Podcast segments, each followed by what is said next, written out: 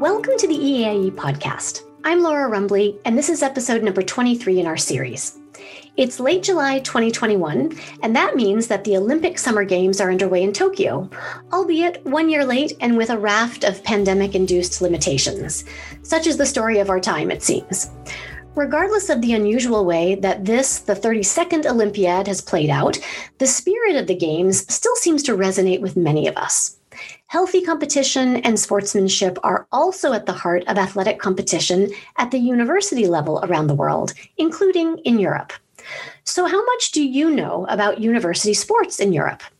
Our quest for information about the European university sports scene took us directly to the Slovenia-based European University Sports Association, also known by its acronym EUSA. There, we had the distinct pleasure to speak with Matjaž Pečovnik, who serves as EUSA's Secretary General. To get the ball rolling on this quick dive into the story of sports in European higher education, I first asked Matjaž to give me an overview of EUSA's scope and purpose.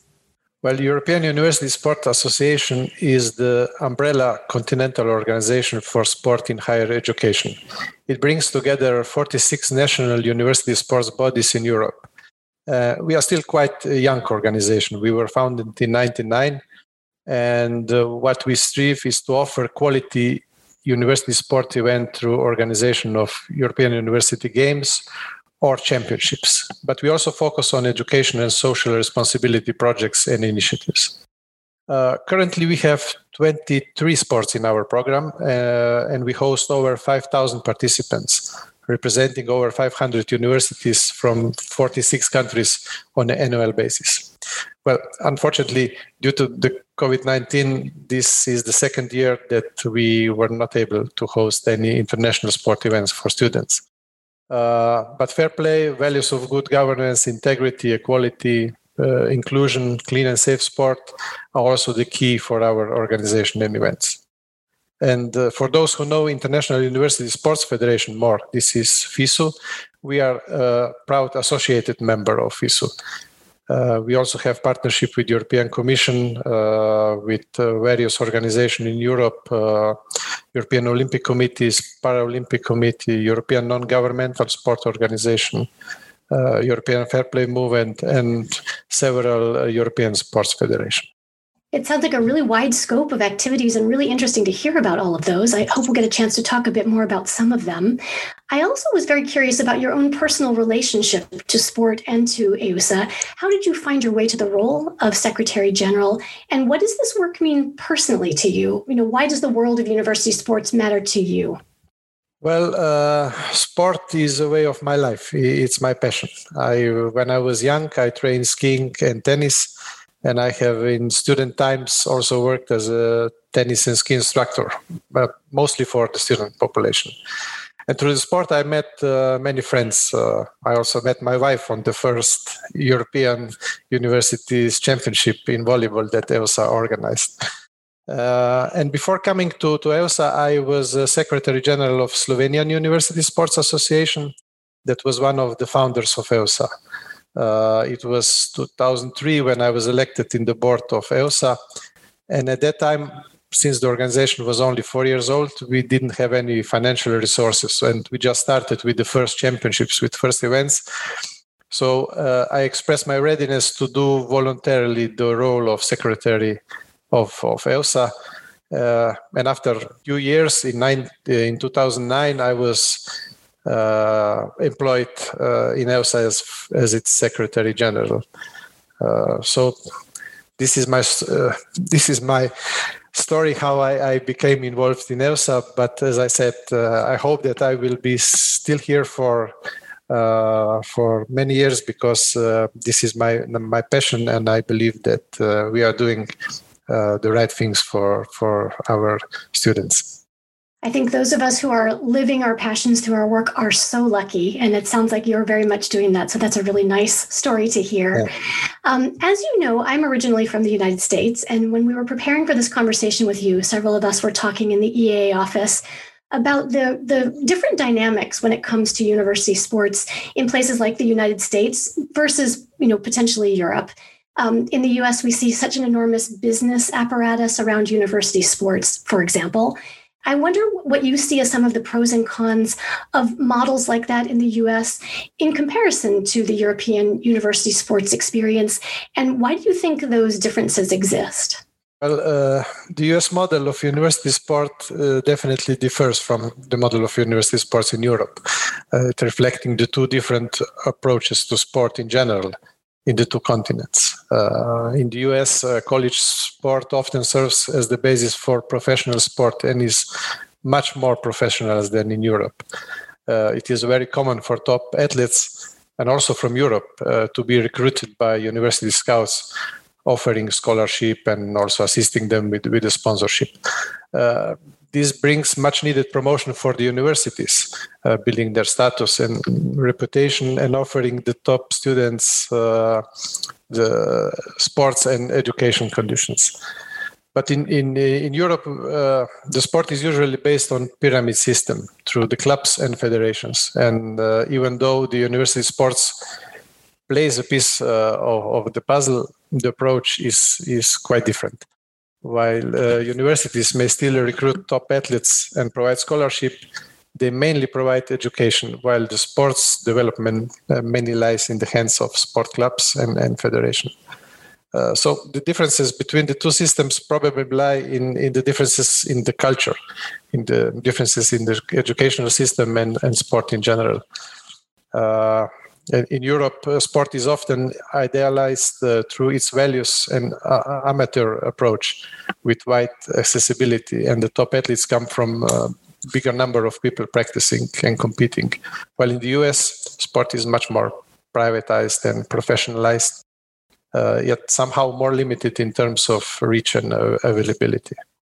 So you've already touched on that um, phenomenon of a pipeline in the U S from university sports into careers in sport in different yeah. ways.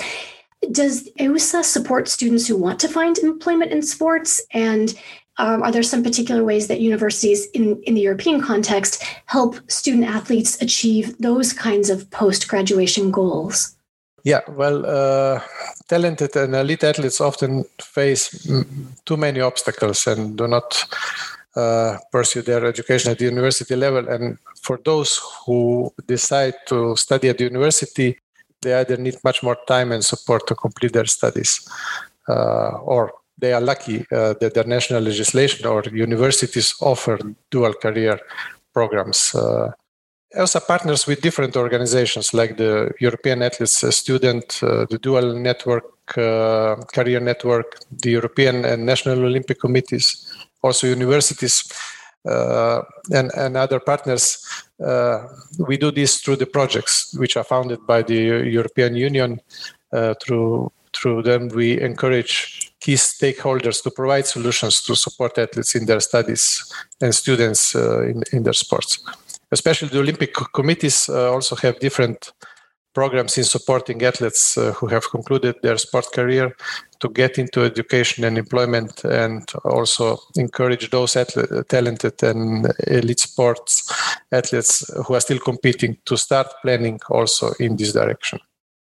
Uh, but I, I think that uh, at this time there is no one-fit solution Uh, around Europe to support the sporting and academic career of uh, student athletes. So custom solutions and agreements between the institutions of higher education and sporting bodies, uh, and with the support of organizations like, like ours, uh, needs to be devised.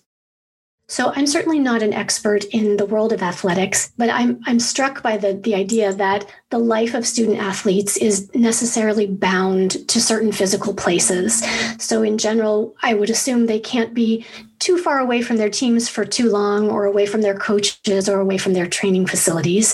So in light of that reality, to what extent do you see European student athletes taking part in international mobility programs such as Erasmus? Well, uh, I'm happy you mentioned that, because we, we uh, are quite active in the field of uh, Erasmus Plus programs and European Solidarity Corps. Those uh, programs, they offer different options for young people. They support mobility in studies and volunteering. And these mobilities may be short, medium, or long term. So also the student athletes may benefit from such opportunities, even Uh, even though not all might be used uh, uh, by everyone. Uh, I can share you, for example, uh, the volunteering and internship programs in our uh, office in Ljubljana, which are supported by the European Union uh, through the European Voluntary Service. Uh, over the period of, I, I believe, last nine years, we have hosted more than twenty international volunteers and interns.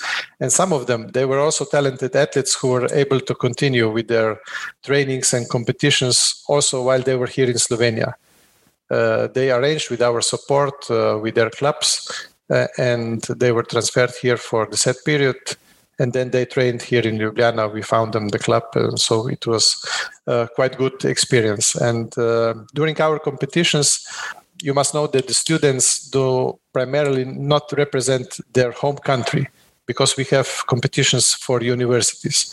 So if somebody is uh, studying or doing an Erasmus program at uh, one university, uh, he or she can still uh, represent the university at that time and compete on, on our events. So uh, these are few examples of how uh, this exchange can be possible. Uh, but uh, of course, it is fair to acknowledge that there are several arrangements that need to be made for the talented and elite students, athletes, to be able to use the mobilities without affecting their academic and, uh, and sport careers.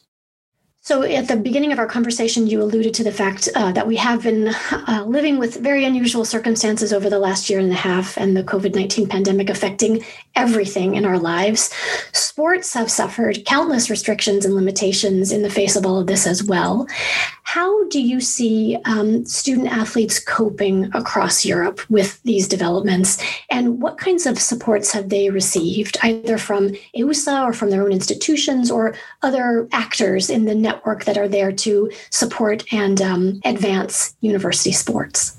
Yeah, uh, well, uh, this situation hit uh, our organization, and I believe also the, all the student uh, population very, very hard. Uh, since Europe is a very diverse continent, there were many different approaches uh, by the national governments across Europe, especially when it comes to sport. But mostly sport was very much limited, and uh, the pandemic and uh, the restrictions uh, hugely affected university sport. Uh, we checked with our members how they were coping with the situation, and most universities only did some online lectures and courses, but all the sport events uh, and activities were cancelled. There were some cases that uh, online alternatives were put into place, but uh, it is very hard to practice uh, and engage in sport. Uh, so this is especially true if you are a member of a team. Uh, but I believe that also uh, athletes practicing individual sport were greatly affected as well. Uh, as for a long period of time, no live events were possible, including trainings and competitions. Uh, I believe this is a hard period for students, but also for us as an organization. Uh, and it was also especially hard to understand why uh, the restrictions in sport were lifted so late. Uh, you, you could see many cases that uh, shopping malls and non-essential services, they were being opened, but uh, sport was be, being uh, closed. So uh, I'm convinced that uh, being denied with access to sport uh, had and unfortunately will still have substantial consequences to the physical fitness, development of health, mental well-being, and overall welfare of students. Uh, so I hope not, but if we still experience some more lockdowns, uh, I believe that we all should encourage the governments to enable access to sport, pending that the safety and the security measures uh, are met. Indeed, it's, we have to be hopeful, don't we, about future yeah. positive developments, but not an easy thing to work with. The disruptions imposed by the COVID nineteen pandemic aside, how would you characterize the overall health of university sports programs in Europe today? Do you think uh, university athletic programs receive the attention and the supports they need to thrive? Well, a very short answer would be that uh, university sport in Europe is still very much underrated and uh, not fully utilized by universities. Some universities see sport as an unnecessary cost especially in the times of austerity measures. But some universities, however, do recognize the broader importance of sport for the well-being of their students, as for recognition to the university, an excellent way of promotion of the universities. Uh, university sport community, including EUSA, uh, uh, is helping to share good practices and approaches by hosting events like we have the EUSA Rectors Conference, uh, which brings together the rectors of European universities. And we offer the opportunities for them to get acquainted with the existing approaches on the local level.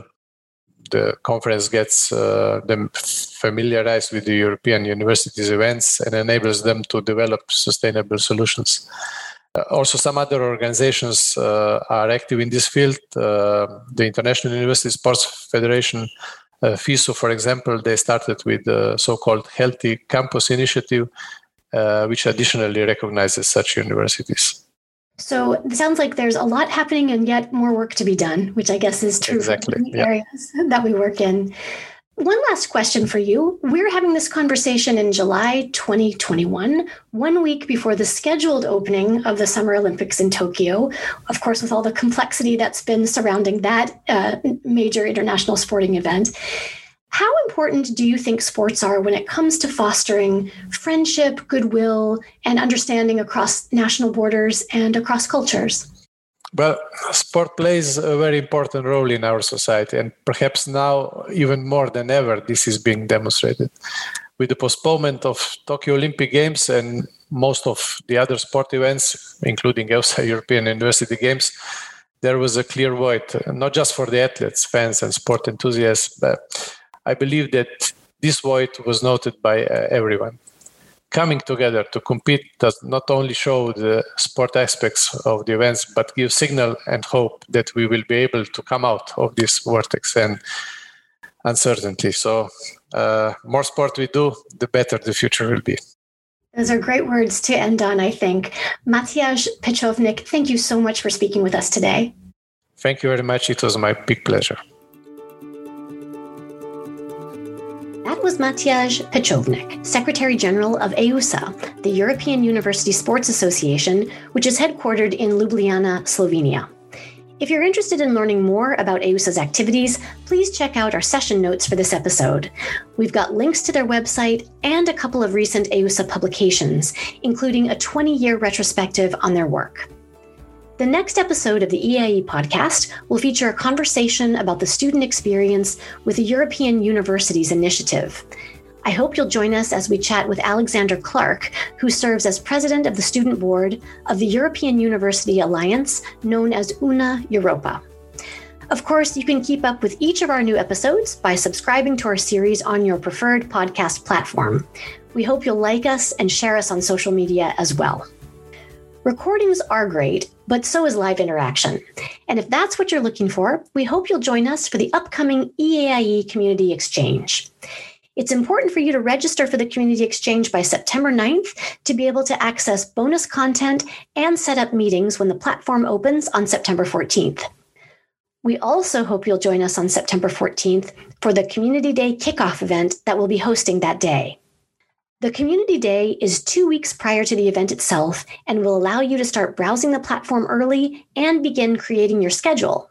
You'll also be able to network in new ways while solving problems in a collaborative activity, and you can even attend a bonus life skills session exclusively broadcast on that date. All the details you need are on our website, w w w dot e a i e dot org. That's it for this episode of the E A I E podcast. Thanks so much for joining us, and all good wishes to you from the E A I E.